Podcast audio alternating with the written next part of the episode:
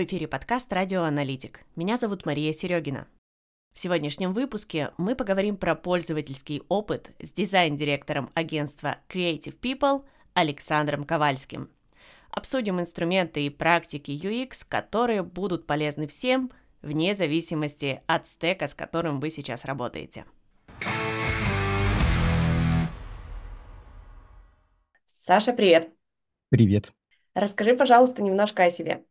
Отличный вопрос. Прям с разбегу и расскажу.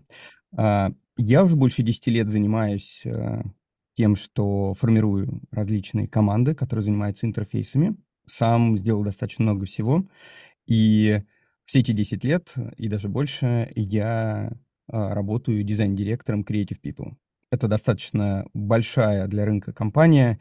Она занимается как раз пользовательскими интерфейсами, дизайном, все, что связано с тем, а, что мы увидим в digital-среде. И, наверное, за последние вот эти 10 лет э, получилось поработать больше, чем со 100 проектами, которые связаны и с какими-то очень сложными вещами, например, с различными интерфейсами а, какой-нибудь горнодобывающей промышленности, какие-то сложные, или интерфейсами, которые пользуются внутри компаний десятки тысяч людей.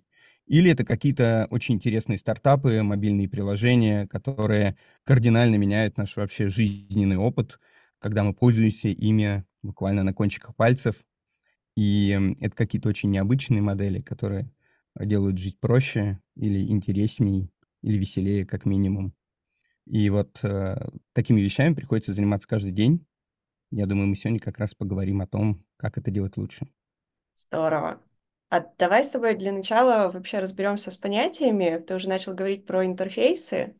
А можем с тобой более широкую тему затронуть? Что такое вообще UX, если по-простому объяснять? Ну, UX — это user experience, это пользовательский опыт. И если бы я начал это говорить э, со э, своим родителям вообще, что это такое, я бы начал с того, что это на самом деле то же самое, чем мы занимаемся в жизни каждый день. Это как мой папа долго меня спрашивал, а, чем же ты занимаешься? И вот за 10 лет я ему смог объяснить, чем я занимаюсь. Теперь он спрашивает второй вопрос. А как ты на этом зарабатываешь, я не понимаю. ну, то есть, в смысле, что, что должно вообще происходить, э, чтобы э, твоя работа была важной? На самом деле, э, важность э, именно в том, что э, пользовательский вот этот опыт — это то, что окружает всю нашу жизнь вообще. Просто этот термин, он появился в тот момент, когда мы стали а, получать этот а, опыт через работу с интерфейсом. А интерфейс — это, собственно, а, вот эта вот связь между человеком и компьютерным кодом. Да? То есть то, что мы можем, не знаю, нажать, э, пощупать, э, я не знаю, как-то с ним можем взаимодействовать. И вот этот самый UX пресловутый — это на самом деле управление нашим жизненным опытом ну, просто связано именно в такой digital-среде.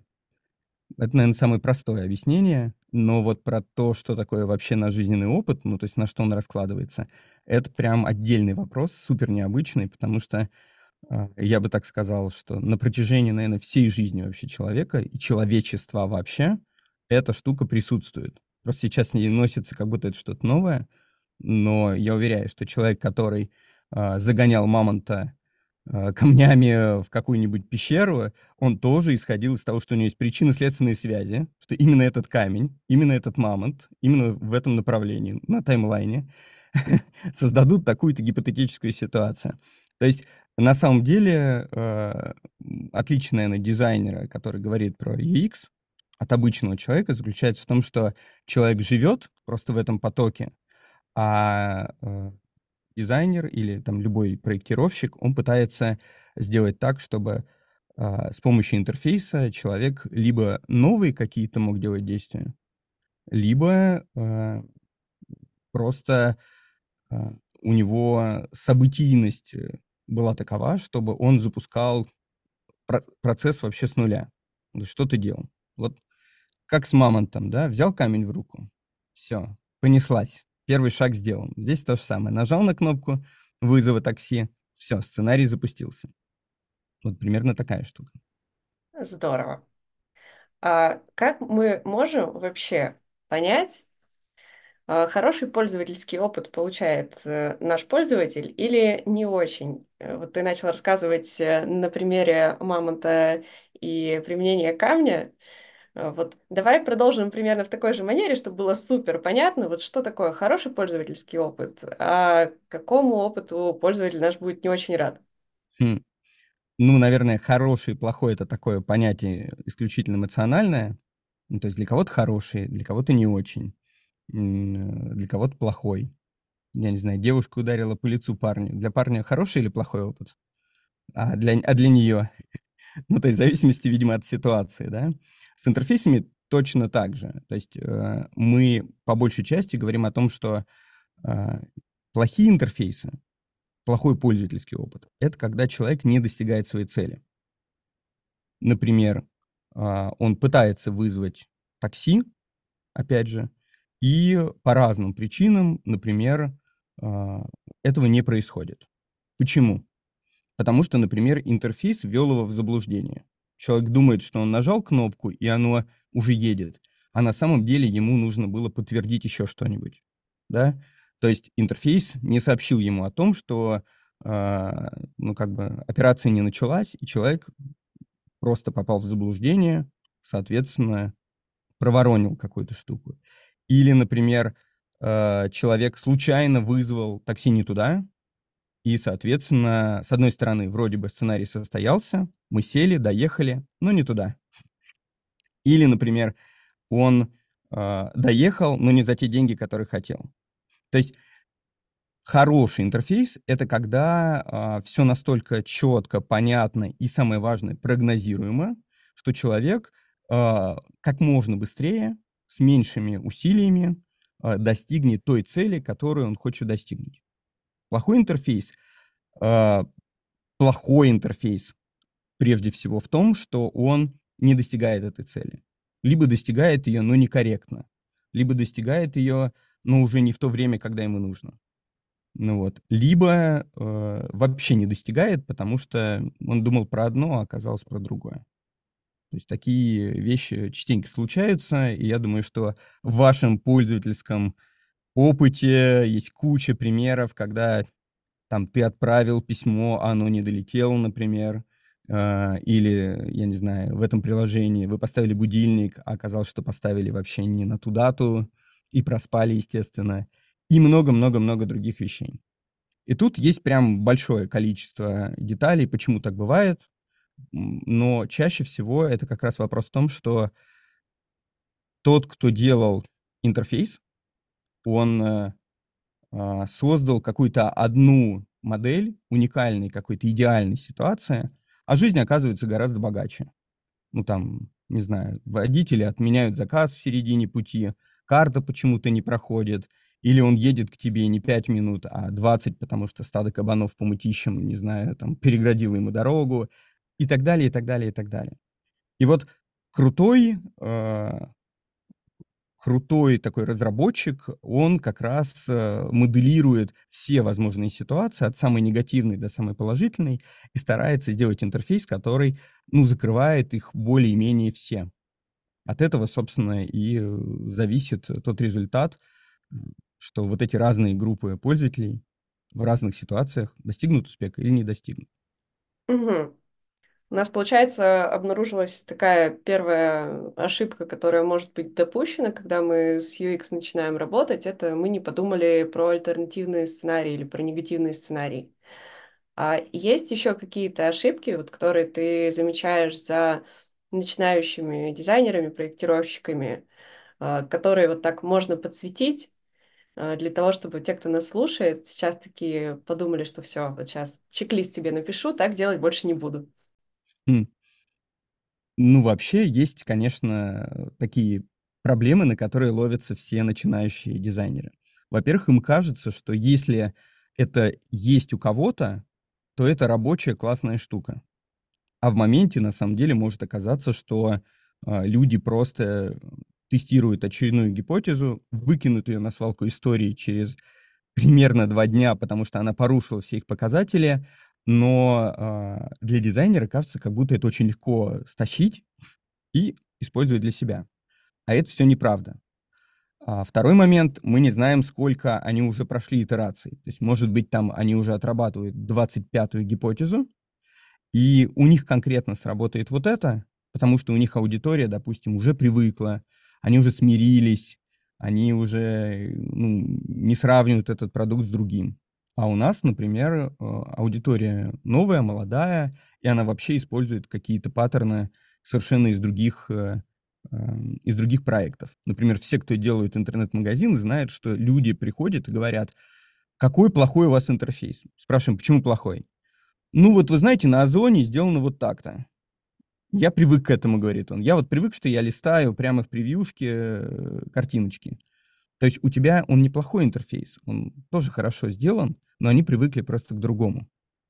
И э, вот э, не учитывать вот это наследие, это тоже одна из таких важных ошибок. То есть если даже человек э, делал что-то очень тяжело, э, с болью, физически испытывая ощущение вот этого, э, как бы, вот этого ужаса, совершая этот сценарий, но достигал своей цели, то он продолжает это использовать, потому что это состояние нормы. Например, а, у 1С есть достаточно забавная как бы, ситуация, что они долгое время поддерживали разные версии интерфейса. То есть там есть из разных лет даже, я бы так сказал, интерфейс, и они использовали это параллельно, потому что люди отказывались переходить на новую систему. Там разные есть причины, но одна из них заключается в том, что э, говорит, этот интерфейс, он очень сложный, сложный в плане когнитивной нагрузки, много кнопок, много контролов, много вообще всего, что сначала вызывает тихий ужас, а потом человек просто привыкает. Это, э, это примерно так же, как мы привыкаем к тому, что э, у нас в квартире есть много вещей, и ты знаешь, где какая лежит. Мгм. Как ты сколько у тебя э, вещей в твоей комнате, например? Ну, то есть 10, 100, больше? Наверное, около 100. А может быть и больше, там, если А каждый может быть, да. посчитать, да, там, если там какие-нибудь украшения, там уже наберется каких-нибудь 20 э, артикулов, как говорится. Так вот, фишка в том, что ты все равно знаешь, куда идти. Ну, то есть э, количество, оно пугает только в первый раз. То есть если ты попросишь, я не знаю, своего парня приехать случайно, рандомно, твоего нового парня, приехать к тебе в квартиру и сказать, найди мне там кольцо где-то лежит, то он с ума сойдет его искать, будет перерывать вообще все. Ну, это хороший сценарий. Хорошо, вор пришел к тебе, и ему очень тяжело. Он не может найти нужную вещь, потому что слишком большая когнитивная нагрузка. А э, если ты придешь, то ты сразу эту штуку достанешь. Ну, тем более у тебя есть какой-то порядок. Вот в 1С есть всегда порядок. Кнопка не мигрирует с левого верхнего угла в нижний правый, и э, плюс-минус всегда эта логика сохраняется. Ну, вот, вот этих вот строчек, всего остального там и так далее. Поэтому например, с 1С возникла на рынке уникальная ситуация, что есть огромное количество людей, которые просто привыкли, и им удобно. И их очень тяжело как бы сдвинуть с этого. И когда ты делаешь им, например, улучшения какие-то, прям классные, то в этот момент они начинают страдать, потому что куда же делась кнопка? Я же делал это через какое-то количество там итераций и все остальное прочее. Но бороться, например, с такой ситуацией легко, потому что Э, мы сейчас э, по большей части, работая с интерфейсами, стараемся сделать так, чтобы человек э, пропускал какие-то промежуточные шаги. Ну, то есть, представь себе, ты пришла в, в квартиру, тебе нужно получить какую-то вещь, ну вот, а, например, я не знаю, тебе нужны тапочки, и они уже здесь стоят. Почему так произошло? Потому что кто-то позаботился о том, вор, который залез до этого, он такой, ну, она, конечно, расстроится, но я ей принесу и поставлю тапочки, и она сразу сможет их одеть. Э, надеть, одеть, э, как угодно, в общем, в зависимости от того, на кого и э, как ты хочешь это сделать. Но а, фишка заключается в том, что пропускается вот эта вот эм, вся итерация, связанная с тем, что у тебя была потребность, ну, то есть ты зашла, ты, себе, ты их должна, там, не знаю, открыть шкаф, найти их, положить их на пол, там, я не знаю, ставить ноги в них там и так далее. А здесь у тебя получается, что какое-то количество кусочек отвалилось, и ты сразу это делаешь. И вот по большей части digital, э, он как раз, когда оцифровывает реальную жизнь, он оцифровывает это так, что тебе сразу показывается результат, который позволяет тебе принять решение и сделать действие. такой еще один пример- это, например, расписание электричек. Ты подходишь к расписанию электричек, которое висит на на стене, оно бумажное. Что ты делаешь? Ты смотришь, сколько сейчас времени, ты смотришь, какие есть электрички в этом диапазоне, находишь нужную. Потом понимаешь, что, например, она в 10:55 уезжает, а сейчас 10:50. Ты складываешь эти параметры, у тебя получается 5 минут до электрички. Ты дальше смотришь, какая платформа, пытаешься высчитать в голове, добегу я или нет. Ну и так далее, и так далее. То есть это вот все мыслительный процесс, который мы не замечаем, но на самом деле это огромное количество. Например, когда Яндекс э, электрички делали свое приложение, они сделали э, супер простую штуку, на которая очень сильно повлияла на пользователей. Они, э, когда открывали, э, они когда открывали приложение, им сразу показывали, сколько минут до электрички. И человек мог принять решение, например, с Комсомольской бежать по эскалатору или уже тлен, ничего не получится. А, я успею или не успею, например, на этот поезд, да? Если я успею, то я могу там же сразу купить билеты и сэкономлю себе еще две минуты. То есть вот таким вот э, хитрым образом, что человеку не нужно смотреть на время, смотреть, какое название этой электрички. Просто есть предзаданный показатель, ему просто говорят, слушай, следующая электричка, которая тебя устроит, через три минуты. Принимаю сразу решение не бежать. Точно не успею. Или там через 10 минут. Точно попаду туда. Все хорошо.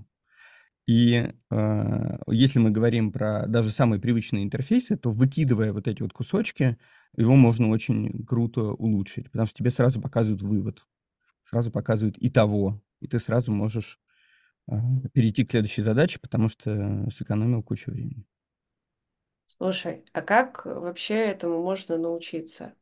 Вот э, смотреть на мир, на какие-то задачи именно с точки зрения оптимизации каких-то работ, упрощения. Потому что это же, ну, вроде как звучит просто, но я как человек, э, прошедший буст, могу сказать, что выглядит просто, но когда начинаешь пытаться это делать, э, понимаешь, что да нет, на самом-то деле, э, когда у тебя нет какого-то инструментария нужного, делать это просто выгружая там какие-то свои гипотезы из головы достаточно тяжело. Можешь рассказать, может быть, как ты сам начинал с этим работать, или как ты рекомендуешь с этим работать э, своим сотрудникам? Какие есть у тебя рекомендации по развитию необходимых э, навыков для того, чтобы вот так начать смотреть на различные ситуации? Ну, во-первых, это такая же особенность, э, как запоминать что-нибудь или э, это какой-то навык, да? Это какой-то навык, э, когда ты Э, начинаешь э, смотреть на любой процесс с точки зрения а, трех параметров. То есть это настоящее, прошлое и будущее. Вот а, особенность нашего такого быта, она заключается в том, что большинство людей сосредоточены только на настоящем. То есть у них очень плохо развито мышление вот такого причинно-следственного характера. Я не могу сказать, что оно у меня тоже было как-то очень сильно там развито, но Например, а, в принципе, по образованию я юрист, и э, в высшей школе экономики, в которой я учился, а, преподаватели, они очень четко нам объясняли, что именно не запоминание отдельно взятых законов, например, оно важное, а что есть прямо логические конструкции, юридические логические конструкции. И есть огромное количество выбора сценариев. Ну, то есть э, как будто бы я учился на самом деле на человека, который будет заниматься пользовательским опытом, но учился просто с другой стороны. И там стало понятно, что на самом деле вся наша жизнь, она подчинена вот этим вот причинно-следственным связям. И есть люди, которые прям хорошо с этим работают, то есть они уже это научились.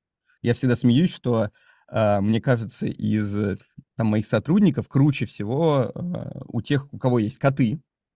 Ну, прям они идеально знают, что если я оставлю вот эту вещь, например, здесь, то я вернусь, и в будущем код, ну, как бы, когда я вернусь в будущем, то э, уже произойдет событие, которое, как бы, легко предсказать. То есть кот, я не знаю, скинет кружку, порвет, э, там, я не знаю, какую-нибудь штору или еще что-нибудь.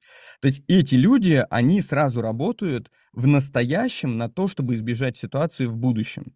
И они делают это прям нативно. Ну, то есть даже не пытаются, а, как даже не напрягаются. Они просто сразу понимают, что если сейчас вот это я не сделаю, а это как тоже юридически действия и бездействия одинаково могут привести к разным, в общем, ну, каким-то результатам. Вот если я это не уберу, то будет так-то. Ну вот. И те, у кого маленькие дети, э, тоже, может быть, поэтому девушек больше сейчас в профессии, ну, как потому что, я, я не знаю, то есть они проще, наверное, справляются с такими штуками, но с маленькими детьми, э, кто постоянно находится, они тоже понимают прям, что нужно сделать сейчас, чтобы там через какое-то время там все произошло.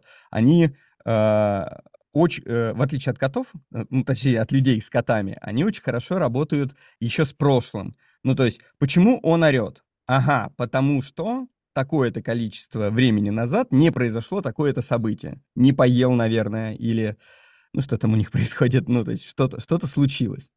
И вот э, это умение как бы предсказывать, что будет дальше, и действовать сейчас, исходя из того, как я хочу повлиять на будущее, или действовать сейчас, потому что я понимаю, что произошло в прошлом, это прям такой навык, он э, такой бытовой UX, я его называю. Есть люди, которые прекрасно справляются с такими задачами, просто потому что у них мозг настолько натренирован, что они сразу любую задачу видят именно таким вот образом. Смотри, э, условно, э, ты готовишь, э, знаешь, что ты готовишь? Готовишь борщ, например. И э, ты сейчас держишь в руке нож, которую ты занесла над э, э, свеклой. Угу. Вот это момент времени. А теперь скажи мне, что было до этого и что будет дальше. До этого нам надо было достать свеклу и нож откуда-то. Ага. А дальше свекла разрежется, видимо. А дальше свекла разрежется. Ну вот смотри, а декомпозировать это можно по-разному. Во-первых, мы ее режем, а очевидно, она уже отварена, потому что там, или, или не отварена, допустим. Как там в борще добавлять, сырую или все-таки какую-то готовую? Ну, в общем, много нюансов, да, не помнишь? Мы сейчас э, э, подсветили аспект, то, что я не очень хозяйственная. Но, но ничего, ничего. Неважно, видишь, я тоже, видимо. Но дело не в этом, смотри. То есть, если мы раскручиваем это совсем-совсем-совсем, то как бы ее нужно было до этого купить, эту свеклу. То есть событие, как бы только покупка свеклы делает возможным вообще весь остальной как бы набор сценариев. И, например, э, ее добавление, там, не знаю, в кастрюлю куда-нибудь и так далее приведет к тому, что у нас создастся какой-то отдельно взятый продукт. Так вот, такого рода процессы, они вот, ну, мы их понимаем как бы всегда. Но есть дизайнеры, которые очень хорошо понимают на верхнем уровне, верхнеуровневое такое проектирование, то есть когда они понимают, что получится борщ, знают весь процесс, и в целом а, могут внутри каждого процесса запустить какую-то вариативность. Например, нам нужна соль, мы могли ее купить, мы могли достать ее из старых запасов, могли пойти к соседке, и у нее тоже, между прочим, соль есть. Ну вот, я не знаю, свекла могла вырасти на вашем огороде, могла подарить бабушка, могли купить сами, могла быть она заморожена, могла быть там еще что-нибудь. То есть огромное количество вариативности в итоге приведут нас примерно к тому результату, который нужен.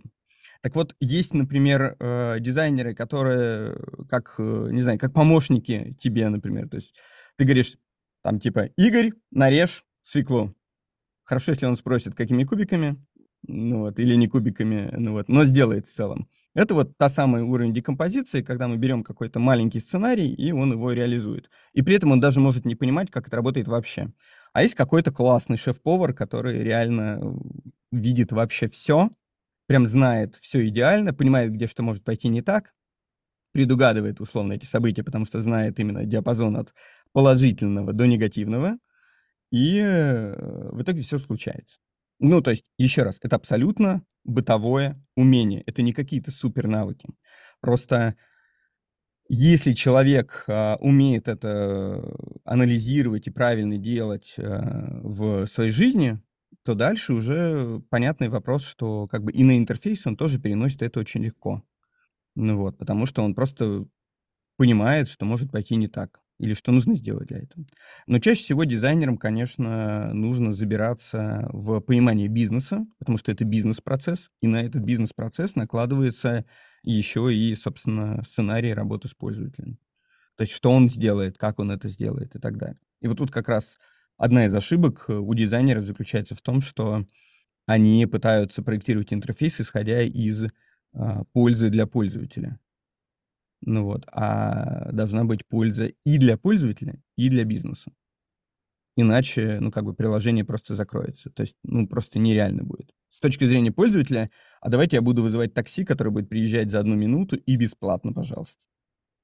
Идеальная штука, как бы можно было бы спроектировать одну кнопку просто, типа, вызвать бесплатно, и все, и прям все были бы рады. Но нет, кажется, так не будет.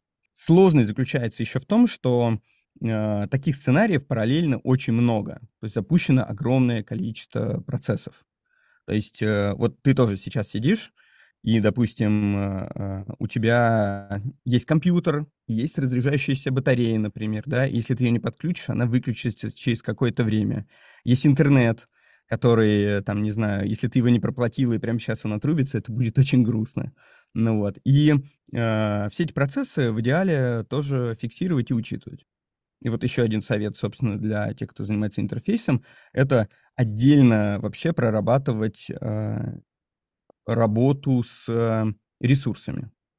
Ну, то есть ресурс это что? Это что-то, что тратится и что может, э, ну, бывает восполняемый и невосполняемый. Например, электроэнергию можно восполнить. Деньги тоже. Время нет, допустим. И э, в зависимости от этого пользователь тоже очень по-своему себя ведет. Ну вот. И частенько в интерфейсах забывают, например, делать какие-то э, notification или еще что-нибудь, когда э, предупреждают пользователя о том, что ничего не получится, потому что в середине пути у тебя картошка закончится, и тебе не хватит ее на этой кастрюле. Или не предупреждают о том, что она уже закончилась, а ты уже все делаешь, а ее давно нет. Или еще какие-то вещи, которые, э, в принципе, можно было бы легко предотвратить, но про них забывают, потому что это как бы не основной же, не идеальный сценарий, это как раз наоборот плохой. Ну вот, э, забывают э, не то, что их предупредить, а вначале запустить процесс, который восполнит эти ресурсы. Условно, мы хотим поехать, мы хотим поехать э, куда-нибудь, и мы сможем это сделать только если у нас есть деньги, допустим. Ну, я имею в виду деньги на счету, допустим. И система об этом знает, что там на любую поездку вообще не хватит.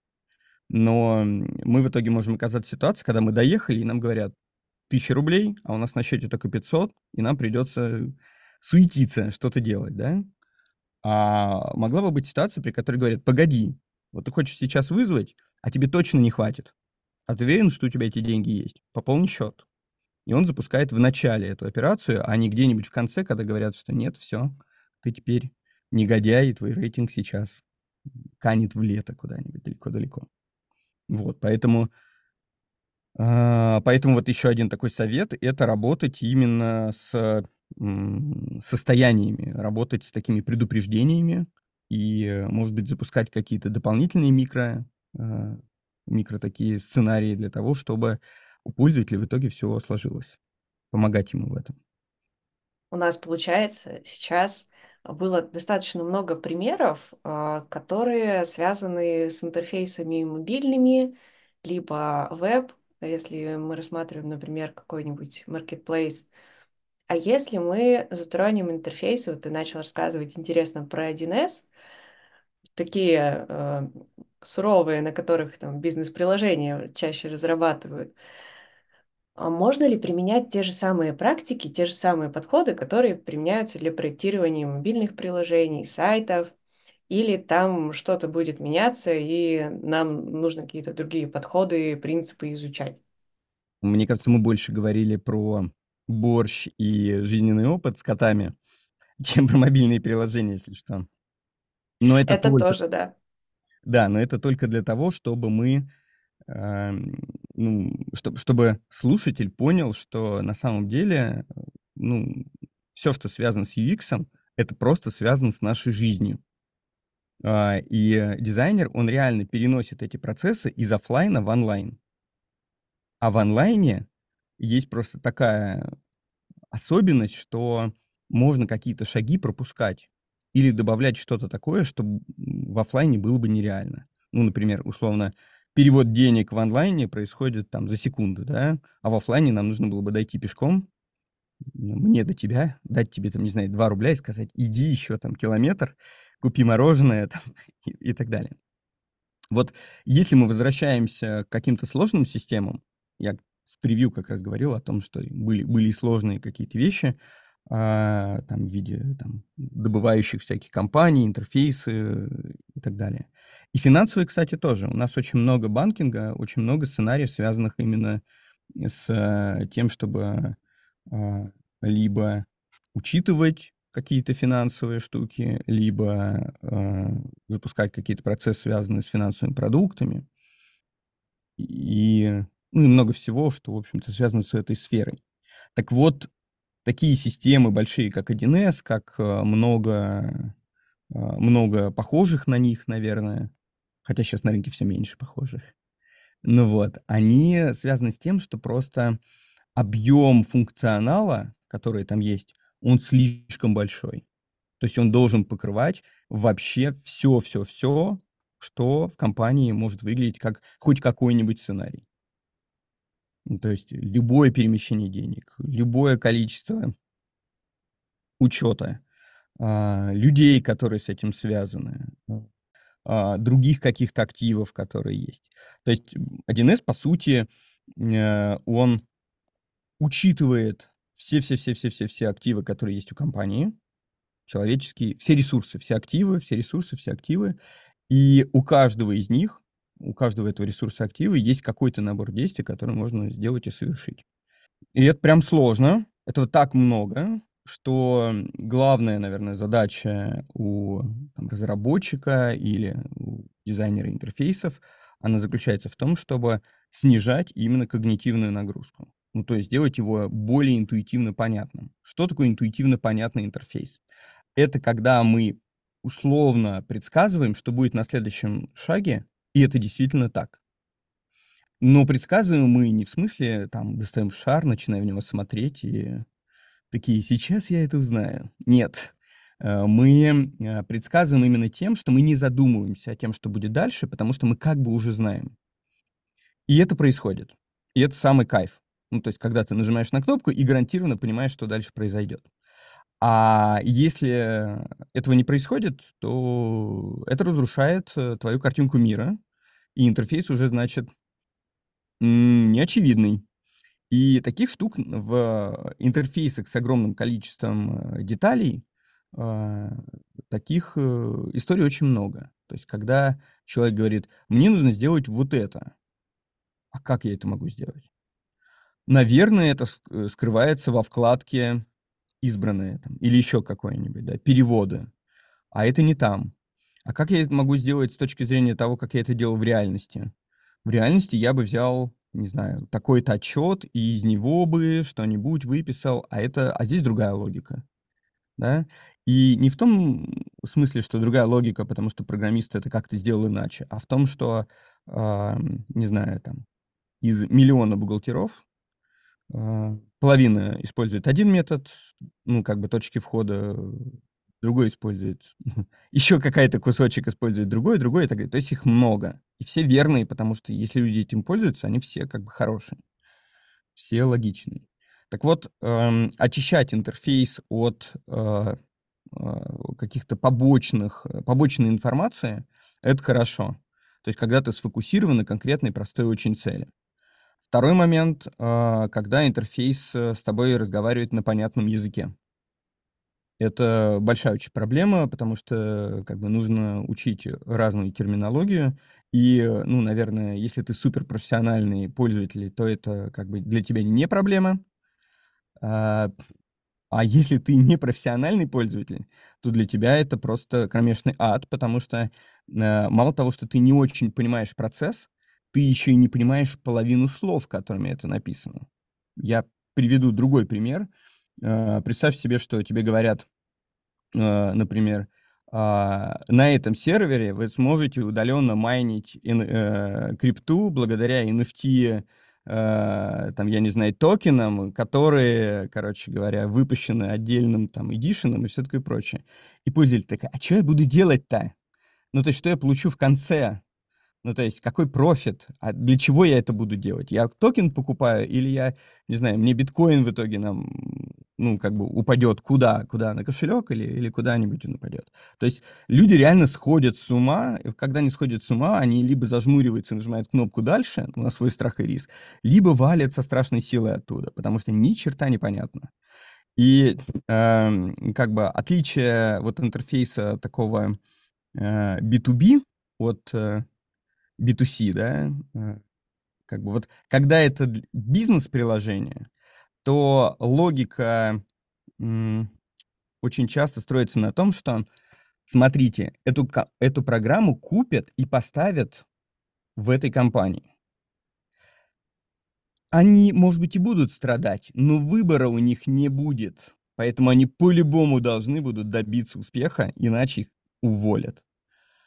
А если мы говорим о том, что э, приложение скачает человек, он его откроет, не разберется, ну просто вот лично ты открываешь такая какой-нибудь трекер твоей активности за день, и ты открываешь, ты ничего не понимаешь, тебе пишут какие-то странные слова, ну вот какие-то, а, даже не знаю, что там можно написать, ну что-то странное. И ты такая, ну, спасибо, было здорово, вот эти 7 секунд, которые провела с тобой, я удаляю это приложение, до свидания. И ты удаляешь его. И э, а, огромные корпорации, они не сильно заботились о том, э, как себя чувствует человек, который пользуется этой системой, и больше заботились о том, чтобы эта система покрывала вообще весь функционал, который только возможно и невозможно. Именно поэтому они супер навороченные, они невероятные кухонные комбайны, в котором есть и супер хренорезка, и еще что-нибудь в этом духе. Но и этим либо могут никогда не пользоваться, либо как-то придумывать другие способы работы и так далее. И эта ситуация начала меняться, потому что все нулевые, например, это было прям априори, то есть никто вообще не думал про интерфейсы внутри B2B. Потому что зачем? Продали за миллион, внедрили, теперь сидите и делайте как хотите. Ну вот, и, кстати, э, это вплоть до того, что во всяких, например, европейских банках до сих пор есть у некоторых операторов DOS-интерфейс, ну, то есть такой, где черный экран, и ты вот этими строчками там вводишь типа команды, и все получается. Почему? Ох. Да, потому что менять очень дорого, например, оборудование Cisco, которое там было закуплено одними из первых, ну, в Европе банки стали ставить и цифровизация и все остальное прочее. И они такие, ну, люди уже привыкли, как бы внедрить э, что-то другое за много миллионов долларов, чтобы им было легче, Проще либо людей других нанять, либо доплатить этим за, за вредность, и тогда у них все случится. В общем, почему бы нет?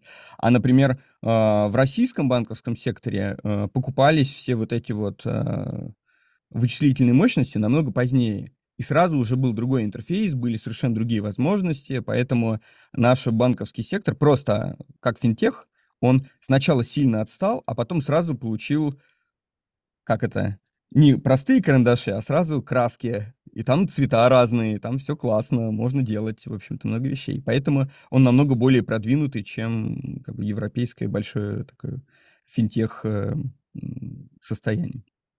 Так вот, э, главное, что изменилось э, в э, десятые и продолжает сейчас, это такое, такое явление, называется оно лоскутная автоматизация.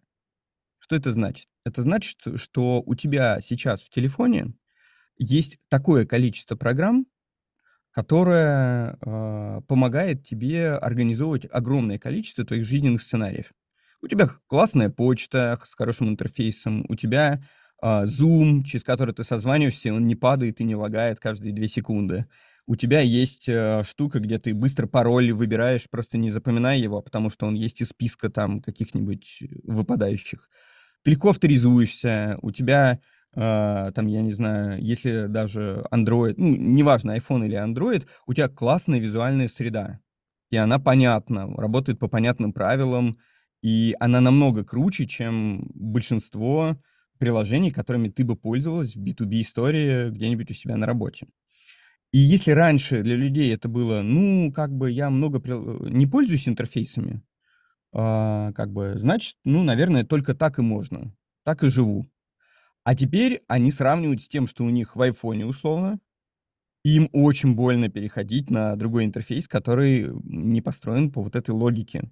По упрощению, по предупреждению, по нативности и так далее. И лоскутная автоматизация — это тот процесс, который начался как раз э, в тот момент, когда появилось огромное количество приложений и большое количество команд, небольших или средних, начали использовать эти самые приложения для того, чтобы автоматизировать свой процесс. Но они не используют одну огромную, а, не используют одну, один огромный софт, который бы закрыл все вопросы, а просто говорят, созваниваться мы будем через Zoom, а, вся переписка у нас, например, в Телеграме. А, для почты мы используем там, не знаю, Яндекс приложение какое-нибудь, да, я не знаю, хранилище будет э, Яндекс облако какое-нибудь или там Mail.ru облако. И в итоге получается, что они выбирают 10-15 программ, которые закрывают и всю потребность, но при этом эти все программы они используют и в своей жизни обычной. И это же очень классно. Получается, что мы раздробили весь процесс на кусочки и используем для каждой из них ту программу, которая идеально для этого подходит.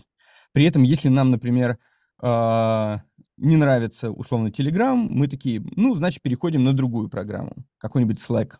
Или там нам не хватает вот здесь вот этого места, а давайте по-другому это автоматизируем. То есть всегда есть э, э, такая перетряска и усушка э, программ и оптимизация. Оптимизация по деньгам, чтобы платить меньше за этот софт, оптимизация с точки зрения процессов, и интеграция очень хорошая. И э, большая часть компаний как раз, которые производят вот эти вот всякие э, приложения, они стараются сделать так, чтобы занять кусочек вот этого э, лоскутной автоматизации, чтобы лоскуточком туда встать и стать таким как бы системообразующим. Зато огромная компания, получается, что э, не может так сделать, все уже внедрено, и нам нужно срочно как-то э, конкурировать с этим. И э, конкуренция это сейчас э, достаточно высока, потому что единственное преимущество таких огромных э, как бы вещей в том, что они масштабируются гораздо проще, то есть потому что это избыточная мощность, да, а во-вторых, они более секьюрны, ну то есть установили, заточили под свои сервера, еще куда-нибудь и так далее. Но честно говоря, честно говоря, мне кажется, что рынок будет развиваться таким образом, что просто все вот эти вот э, B2B-системы, они будут просто давать некую платформу, как э, Android, например, да, или как macOS. И дальше туда будут просто дописываться какие-то э, вот верхнеуровневые такие интерфейсы, просто дописываться какие-то кусочки приложений, которые будут закрывать отдельно взятые там сценарии.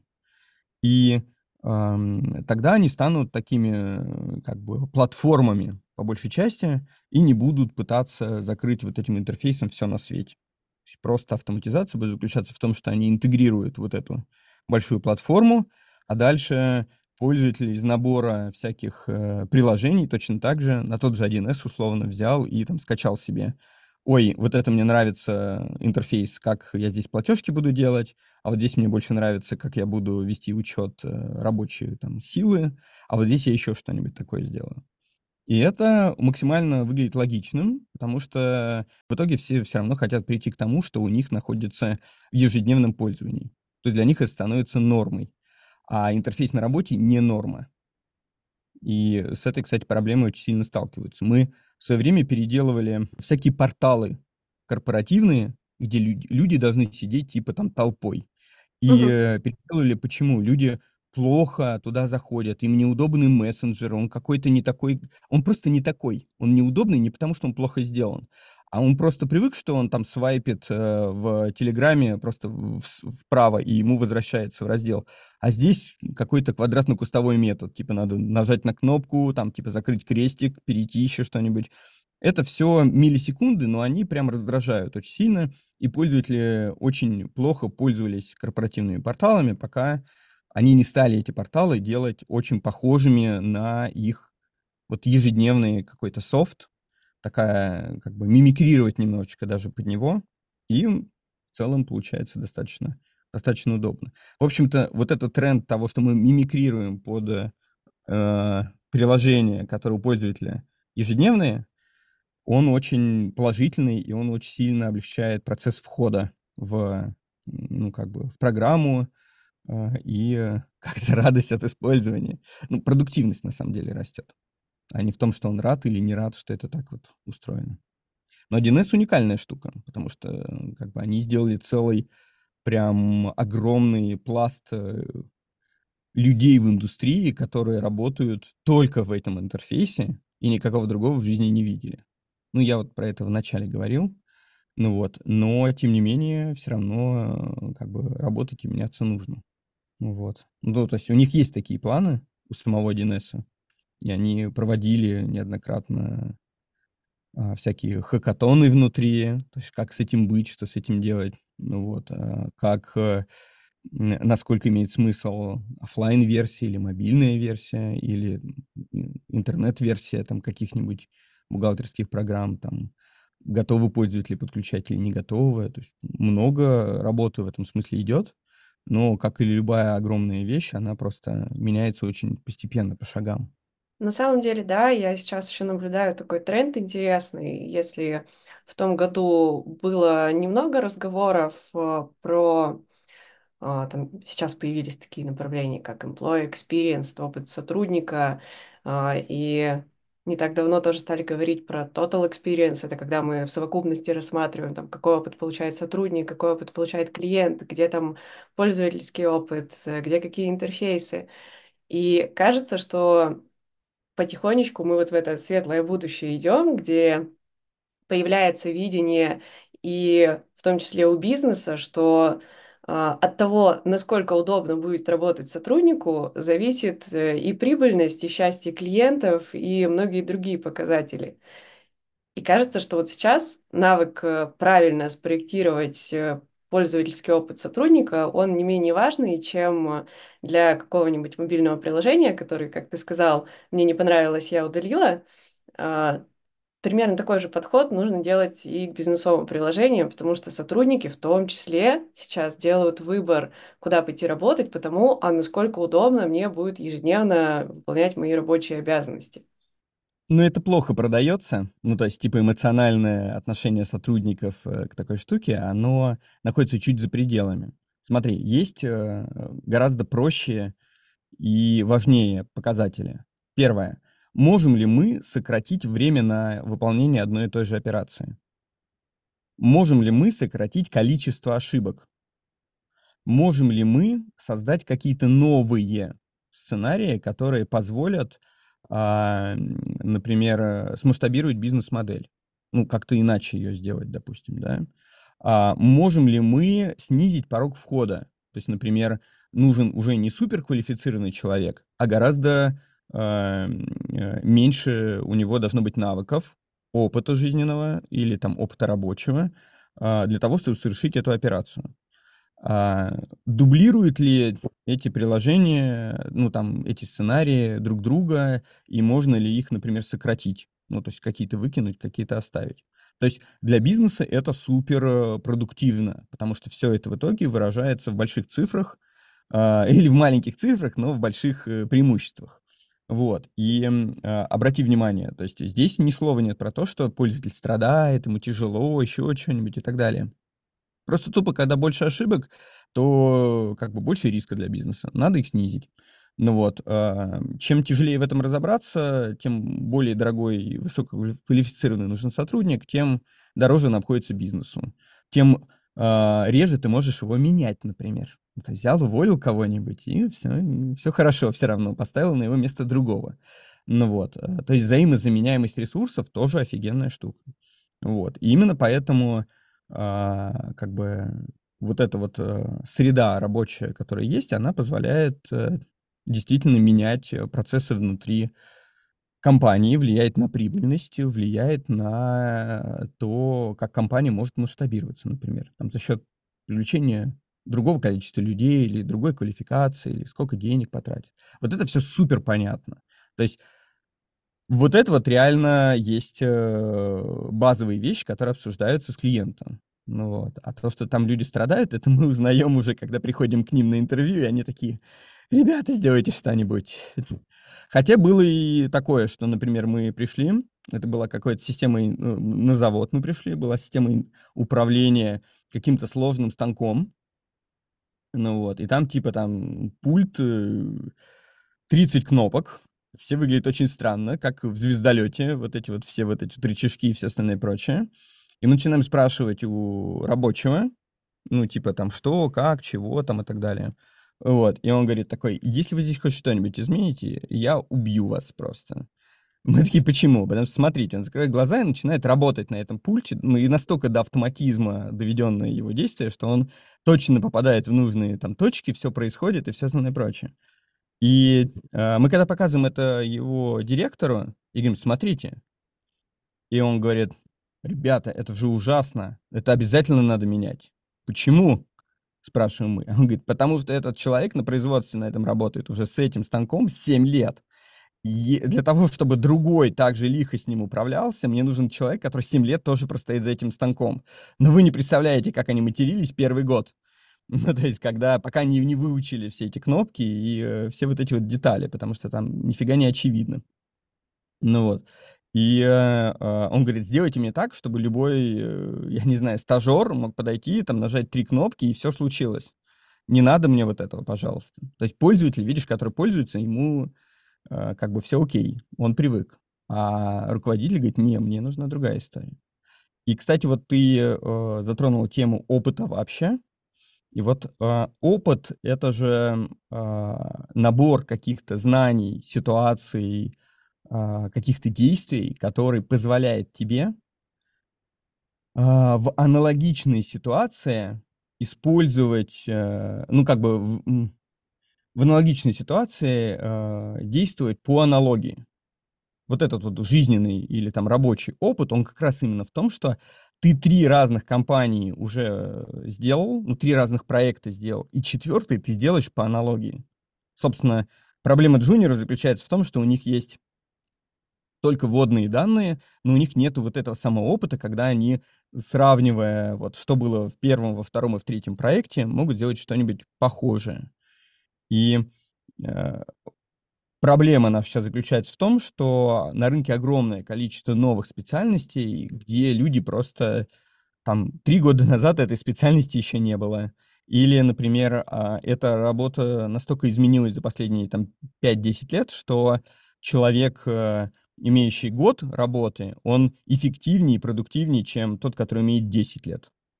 Ну, уже опыта, потому что тот еще по старинке там что-нибудь делает, а а, скорость нового сотрудника, который даже не знает, что там есть какие-то другие программы, какие-то другие дела, ну вот она существенно выше, намного выше. И это ломает очень сильно э, рынок труда, ну то есть вообще непонятно, как, как с этим работать. И по большей части нагрузка на интерфейс есть такая, чтобы действительно э, этот опыт э, нивелировался. Ну вот, то есть чтобы человеку меньше нужно было знать э, похожих каких-то вещей для того, чтобы совершить это действие. В общем-то, для этого они все оцифровывают. То есть до этого шаман смотрел в небо и говорил, я вот по этим перьевым облакам и летящим ласточкам понимаю, что пойдет, в общем-то, дождь. Ну вот, потому что я уже 20 лет за этим следил и вычислил, какая там закономерность. Ну вот, а есть э, там шестилетний мальчик, который говорит, о, я помню, есть такое правило, что если птички летят низко, то, в общем, хана им, дождик пойдет, ну или какая-то такая штука. Вот здесь э, все то же самое. То есть мы не можем больше в наших бизнес-моделях опираться на опытных людей. Ну вот, мы должны опираться на тех, кто есть. вот. А если тот, кто есть, то это значит, что интерфейс в том числе и замещает вот это вот э, э, как бы замещает вот эту модель, которая ограничивает тебя от ошибок. То есть неопытный от опытного чем отличается? Что он делает неправильные выводы и совершит неправильные действия. Совершит ошибку какую-то. А интерфейс, э, собственно, он автоматизует это настолько, чтобы ошибку совершать было ну, либо нельзя, либо свести ее просто к минимуму. И все. То есть, э, как бы вот, вот таким вот образом. Это э, на самом деле так раньше работала вся наша жизнь, она и сейчас как бы так работает. То есть, например, а, самые крутые сценарии, они прописаны в кодексах, в уголовном, в гражданском кодексе, в семейном. А, это же реально а, попытка все наши бытовые или бизнес э, какие-то процессы каким-то образом загнать в формулировки э, вполне конкретных моделей. Только цена ошибки там другая. Могут посадить на всю жизнь, да? А здесь ты просто как бы случайно не, через тот принтер попытался бумагу распечатать, потому что не понял, что там есть. Но э, история как раз заключается в том, что э, общество научилось нивелировать эти ошибки. Каким образом? Ты можешь не знать закон, ты не знаешь, какая у тебя будет а, какой у тебя будет срок, например, за реализацию какой-нибудь там, не знаю, за грабеж там или еще что-нибудь и так далее. Но есть э, просто социальные нормы, которые э, транслируют все общество. И все говорят, что воровать это плохо. Ну вот, если будешь воровать, ну, как бы тебе прилетит, короче, тебя посадят. И человек, даже не понимая весь сценарий, он в целом как бы избегает ошибки просто за счет того, что вот этот общественный интерфейс в виде социальных норм, э, он как бы блокирует. Говорит, не надо этого делать, это будет плохо. Или это будет хорошо, транслирует этот же социальный интерфейс. И эм, э, всегда, везде, э, как бы во всех, э, в общем-то, источниках права содержится вот именно такая работа со сценариями, которые, если делаешь что-то, будет так-то, если не делаешь что-то, будет так-то. Ну вот. Или делай вот это, потому что такой-то будет результат. Или не делай, потому что, слава богу, его не будет. И э, это, если копать дальше, это уйдет куда угодно. Это уйдет и в э, религиозные нормы, когда какие-нибудь святые писания, они содержат в том числе и подсказки жизненного толка, как тебе, в общем, действовать, организовывать свой быт и, или не действовать, например. И то, что, то, то же самое касается каких-то обычаи, там, не знаю, которые возникают, там, не знаю, обычаи делового оборота, например. Была такая штука, которая тоже фактически говорила о том, что есть такая-то норма, которая общепринята просто в деловом, в деловом мире. Да? То есть, если люди договорились, то они используют вот этот сценарий как, как уже готовый. То есть они не придумывают каждый раз что-нибудь новенькое, они выбирают один из существующих сценариев. Система программа любая, любой софт, он работает по такому же принципу, что э, он говорит, вот смотри, ты можешь свою задачу решить вот таким вот образом. Есть такое вот, вот правило, попробуй ему следовать. И так же, как нормы меняются в течение нашей жизни, какие-то актуальные, какие-то неактуальные, э, точно так же меняется, ну и софт должен меняться, то есть он должен упрощаться, он должен быть понятней, он должен быть э, вариативным, ну, то есть, грубо говоря, если ты маленькая компания, то у тебя это один подход, если огромная, то другой подход. А, ну и быть, э, как бы, и чтобы получался больший диапазон. То есть и опытный, и неопытный человек, чтобы одинаково могли достигнуть своей цели. Ну, как-то так. Я еще хотела у тебя э, спросить относительно того, как э, вообще начать э, мыслить э, как представитель бизнеса или как будущий пользователь. Насколько успешно вообще это можно научиться делать самостоятельно, или все-таки в какой-то момент нам нужно просто взять, пойти, найти человека, для которого мы эту систему делаем, просто с ним поговорить. Или, может, даже не с одним человеком, а с несколькими. Что ты можешь посоветовать? У нас, потому что зачастую бывает так, что мы э, делаем что-то для пользователей, к которым мы доступа вообще никакого не имеем, там, не знаю, общаемся с представителем заказчика, который сам э, до конца не понимает, зачем мы эту штуку внедряем. И бывают реально такие ситуации, когда просто работаешь со сломанным телефоном, пытаешься сделать что-то хорошее, но выходит не всегда. Есть ли у тебя какие-то рекомендации на этот счет, как сделать так, чтобы все-таки получилось э, там, то, что ожидает заказчик, э, или то, чему порадуются пользователи, или хотя бы не загрустят, когда это увидят? Или это всегда вот такое э, путь воина? Кто ты воин? Нет. Смотри, э, как бы задача UX-проектировщика обычно понять, что там будет. Что? А вторая часть — это как это будет реализовано. Например, что там будет? Вот мы с тобой взяли и решили, что это будет борщ, к примеру. Ну вот, соответственно, мы можем взять и независимо от того, кто его будет готовить, мальчик, девочка, опытный, неопытный, еще что-нибудь, мы можем независимо от этого пользователя, ну как бы реально простроить все возможные варианты.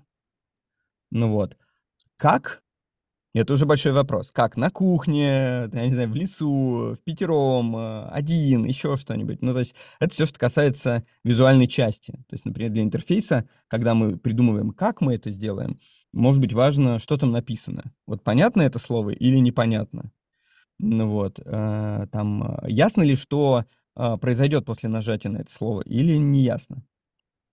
И вот здесь как раз э, вопрос какой? Ну, когда мы приходим к бизнесу, мы ну, задаем какое-то количество вопросов, как и, в общем-то, любые, я не знаю, как, как любые э, задачки по, интерфей, по интерфейсу, они все ради чего-то.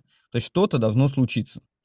Ну вот. И либо ты э, смотришь на то, что этот процесс уже в офлайне существует, и пытаешься его переложить на интерфейс в онлайне, потому что он э, может быть проще, да, он может быть, э, он может быть другим, он может э, использовать большее количество информации, он может выглядеть иначе. Ну вот, э, это вот как раз перенос из офлайна в онлайн, когда ты сначала прям на кусочки разбираешь тот процесс, который уже существует, и потом его пытаешься пересобрать уже в онлайне. Существует вторая модель, когда процесса еще нету, или это какое-то количество разрозненных а, как бы процессов, которые нужно объединить в одно. И тут уже ты прям садишься и с клиентом детально проговариваешь. Но все равно у тебя есть конечная цель, конечная задача. То есть не может быть такого, что, ну, типа, сделайте что-нибудь, чтобы оно получилось как-нибудь. Ну, то есть, что мы хотим добиться? То есть, как мы должны это сделать? Мы должны это э, сделать таким образом, чтобы, например, сократить время на операцию. Или уменьшить количество ошибок. Или а, чтобы человек, э, параллельно решая один процесс, то есть в одном сценарии, получал результат как еще из другого. Комбинированные есть такие сценарии. Ты вроде бы подключаешь себе новый телефонный номер, заодно ты выбираешь и тарифный план. Ну, то есть сразу закрыл две задачи, хотя вроде бы начинал с одного. И, э, и здесь как раз э, выяснение цели и оптимизация — это то, что касается сценария с бизнесом. Э, с точки зрения того, как работать с пользователем, э, тоже есть несколько приемов. Первое, можно идти от э, процесса решения проблем пользователя. То есть можно поговорить, например, с операторами. Там, я не знаю, допустим, если у вас есть колл-центр, то они точно знают, какие проблемы им предъявляют э, конкретные там, люди на, том, на той стороне провода. Да, они говорят, что я тут не могу это найти, я еще что-нибудь не могу сделать и так далее. Второе, это можно посмотреть статистику какой-нибудь э, э, веб-визор и посмотреть реально, как люди мышкой пользуются и что они там нажимают. Третье, можно собрать какую-нибудь аудиторию и показать им интерфейс и сказать, ну, то есть главное, чтобы это была неподготовленная аудитория, и сказать, смотрите, есть задача, а, распечатать э, платежки за такой-то период и посмотреть, что они вообще делают. И там будет прям чудеса, типа там в пятой вкладке он наконец нашел, не может понять, как с этим работать, или все находит идеально, но оказывается каждый второй не понимает, как принтером воспользоваться. Это уже за пределами как бы вроде бы программы, но решить ее нужно тоже здесь, потому что они не могут достичь успеха в своем действии, да. Это вот э, такой третий вариант. Ну вот. А Четвертый — это эмпатия. Ну, то есть эмпатия, когда ты пытаешься и только четвертый, а не первый, как многие думают. Ну, то есть ты пытаешься себя поставить на место пользователя и как бы попробовать пережить его пользовательский опыт. Но это опасная штука, потому что тебе нужно найти закономерности, а не просто э, инфантильное ощущение одного отдельно взятого человека в грустной комнате. Ну, то есть ты ты не про э, эмоцию, которую он в этот момент испытывает, а ты э, как бы пытаешься посмотреть на мир его глазами. Это просто один из вариантов. Ну вот. А, еще круто посмотреть, э, а как же пользователи, те, которые справляются с этой задачей, например, 10 не справляются, а 3 справляются. То есть нужно посмотреть, почему эти три начали справляться, и увидеть у них какую-то закономерность, и попробовать их э, хитрожопые приемы внедрить на других пользователей. В общем-то, почему нет? Приведу пример.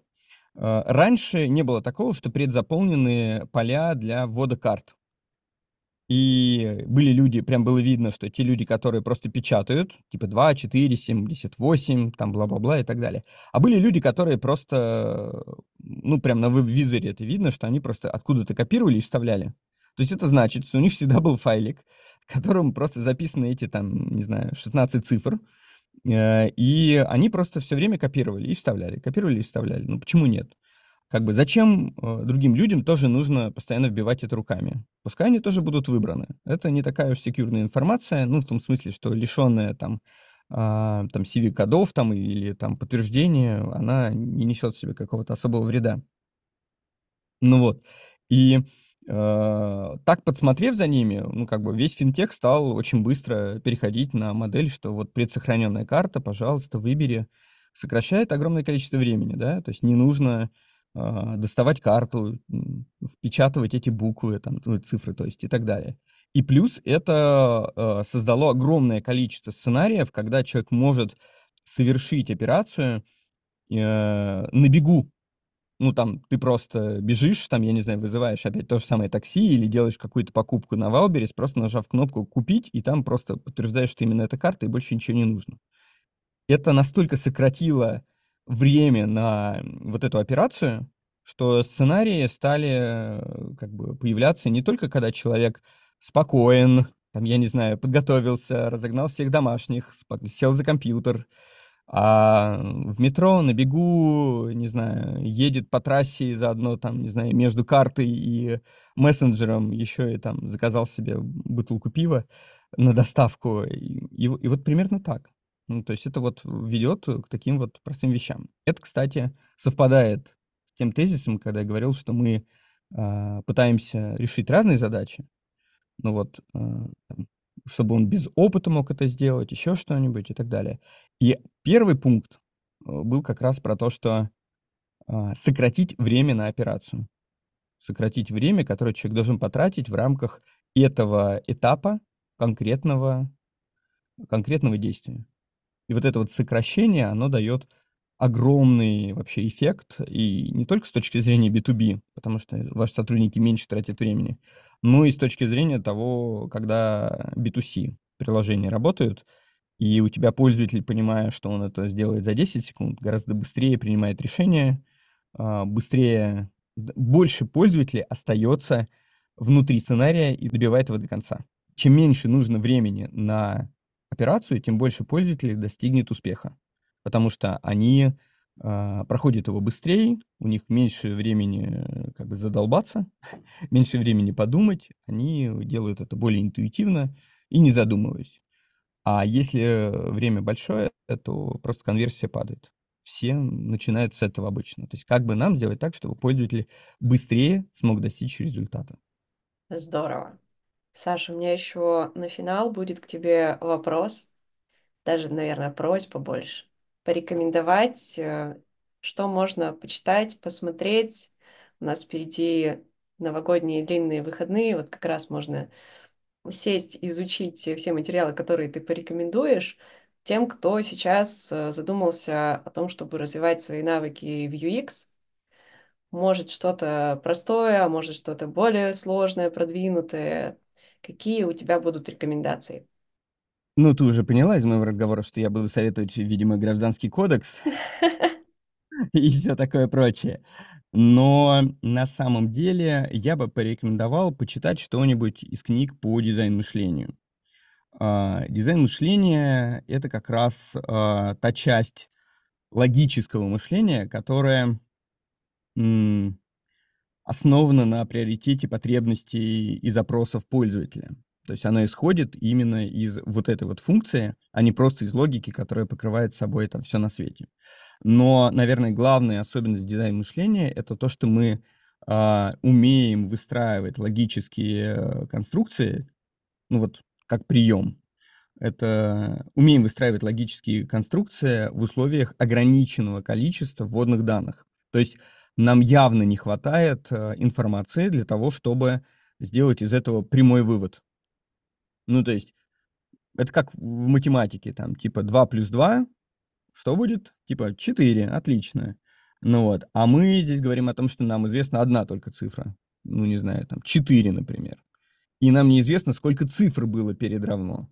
И неизвестно, какие были, там, не знаю, всякие умножить плюсик, минусик там и так далее. То есть это вот таким вот образом.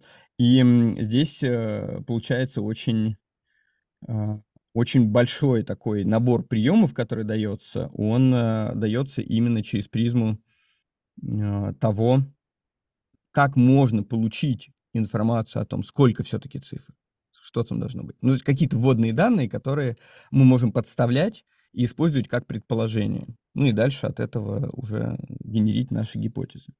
Метод по-любому отрабатывает именно историю с тем, что нужно исследовать, и нужно использовать там предыдущий опыт, и понимать, э, какая будет польза для, как бы для, для людей там и так далее. Ну вот. А, Еще я бы посоветовал почитать что-нибудь про ТРИЗ, теория решения, как это, изобретательских задач.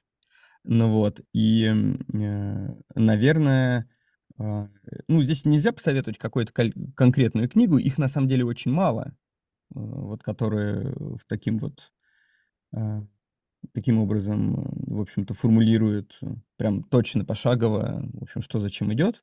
Ну вот, но можно, в общем-то, можно поискать.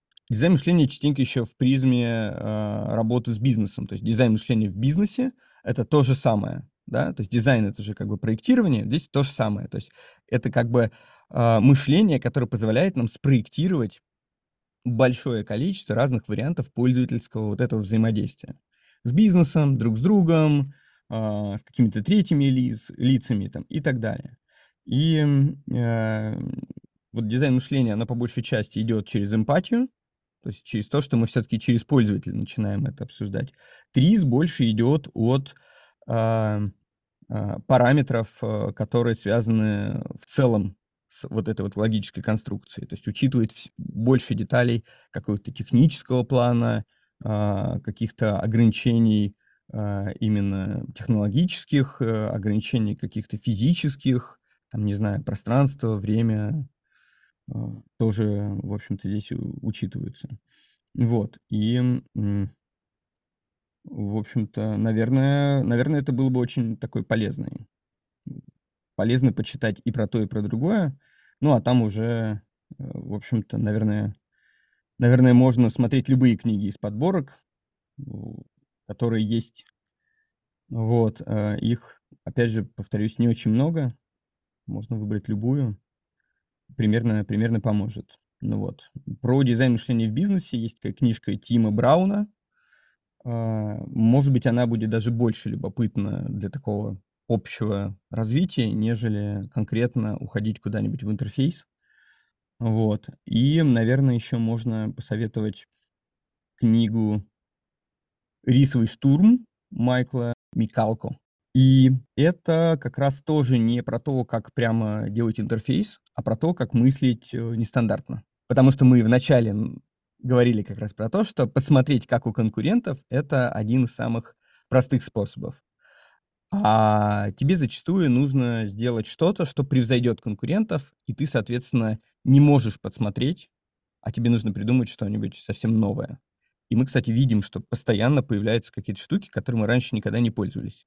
То есть какие-то новые интерфейсы, какие-то новые бизнес-модели, какие-то новые а, вещи, как, например, искусственный интеллект или там нейросети, и вот уже это абсолютно проникает в нашу жизнь для там обработки аудио, для подкастов, там, я не знаю, создания каких-то картинок, э, генерации каких-нибудь видеоизображений и так далее. То есть вот эта, например, технология, она запустила огромное количество новых абсолютно э, сценариев, которых до этого частично не было, и либо они сейчас замещают старые, либо они дополняют их.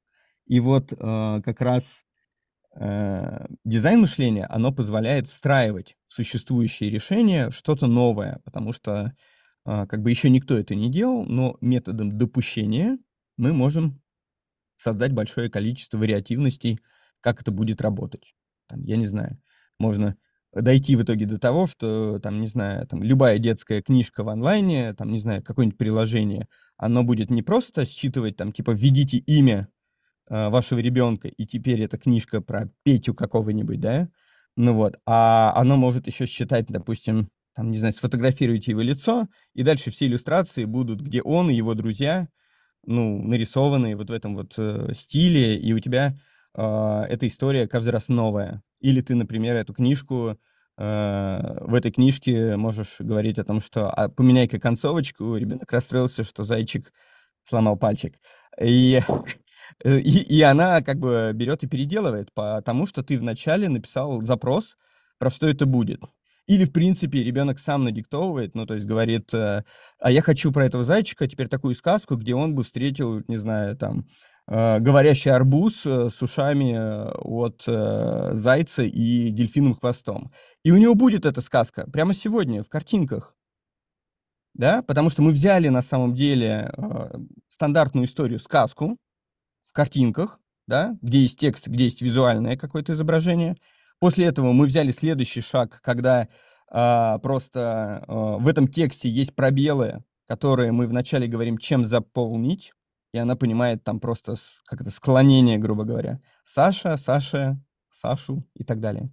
Ну вот. А следующая часть, когда новые технологии, мы говорим, слушайте, ну если она может сразу писать по запросу, если она сразу может перерисовывать по запросу и анимировать по запросу, ну давайте посмотрим, какие из этого могут получиться истории да. Этого еще нигде нету, но нам достаточно легко, используя разные конструкции и новые технологии, как бы придумать совершенно другой подход к э, тому, как э, каждый вечер родители будут читать сказку своему ребенку. И насколько он будет вовлечен, например, как он будет взаимодействовать.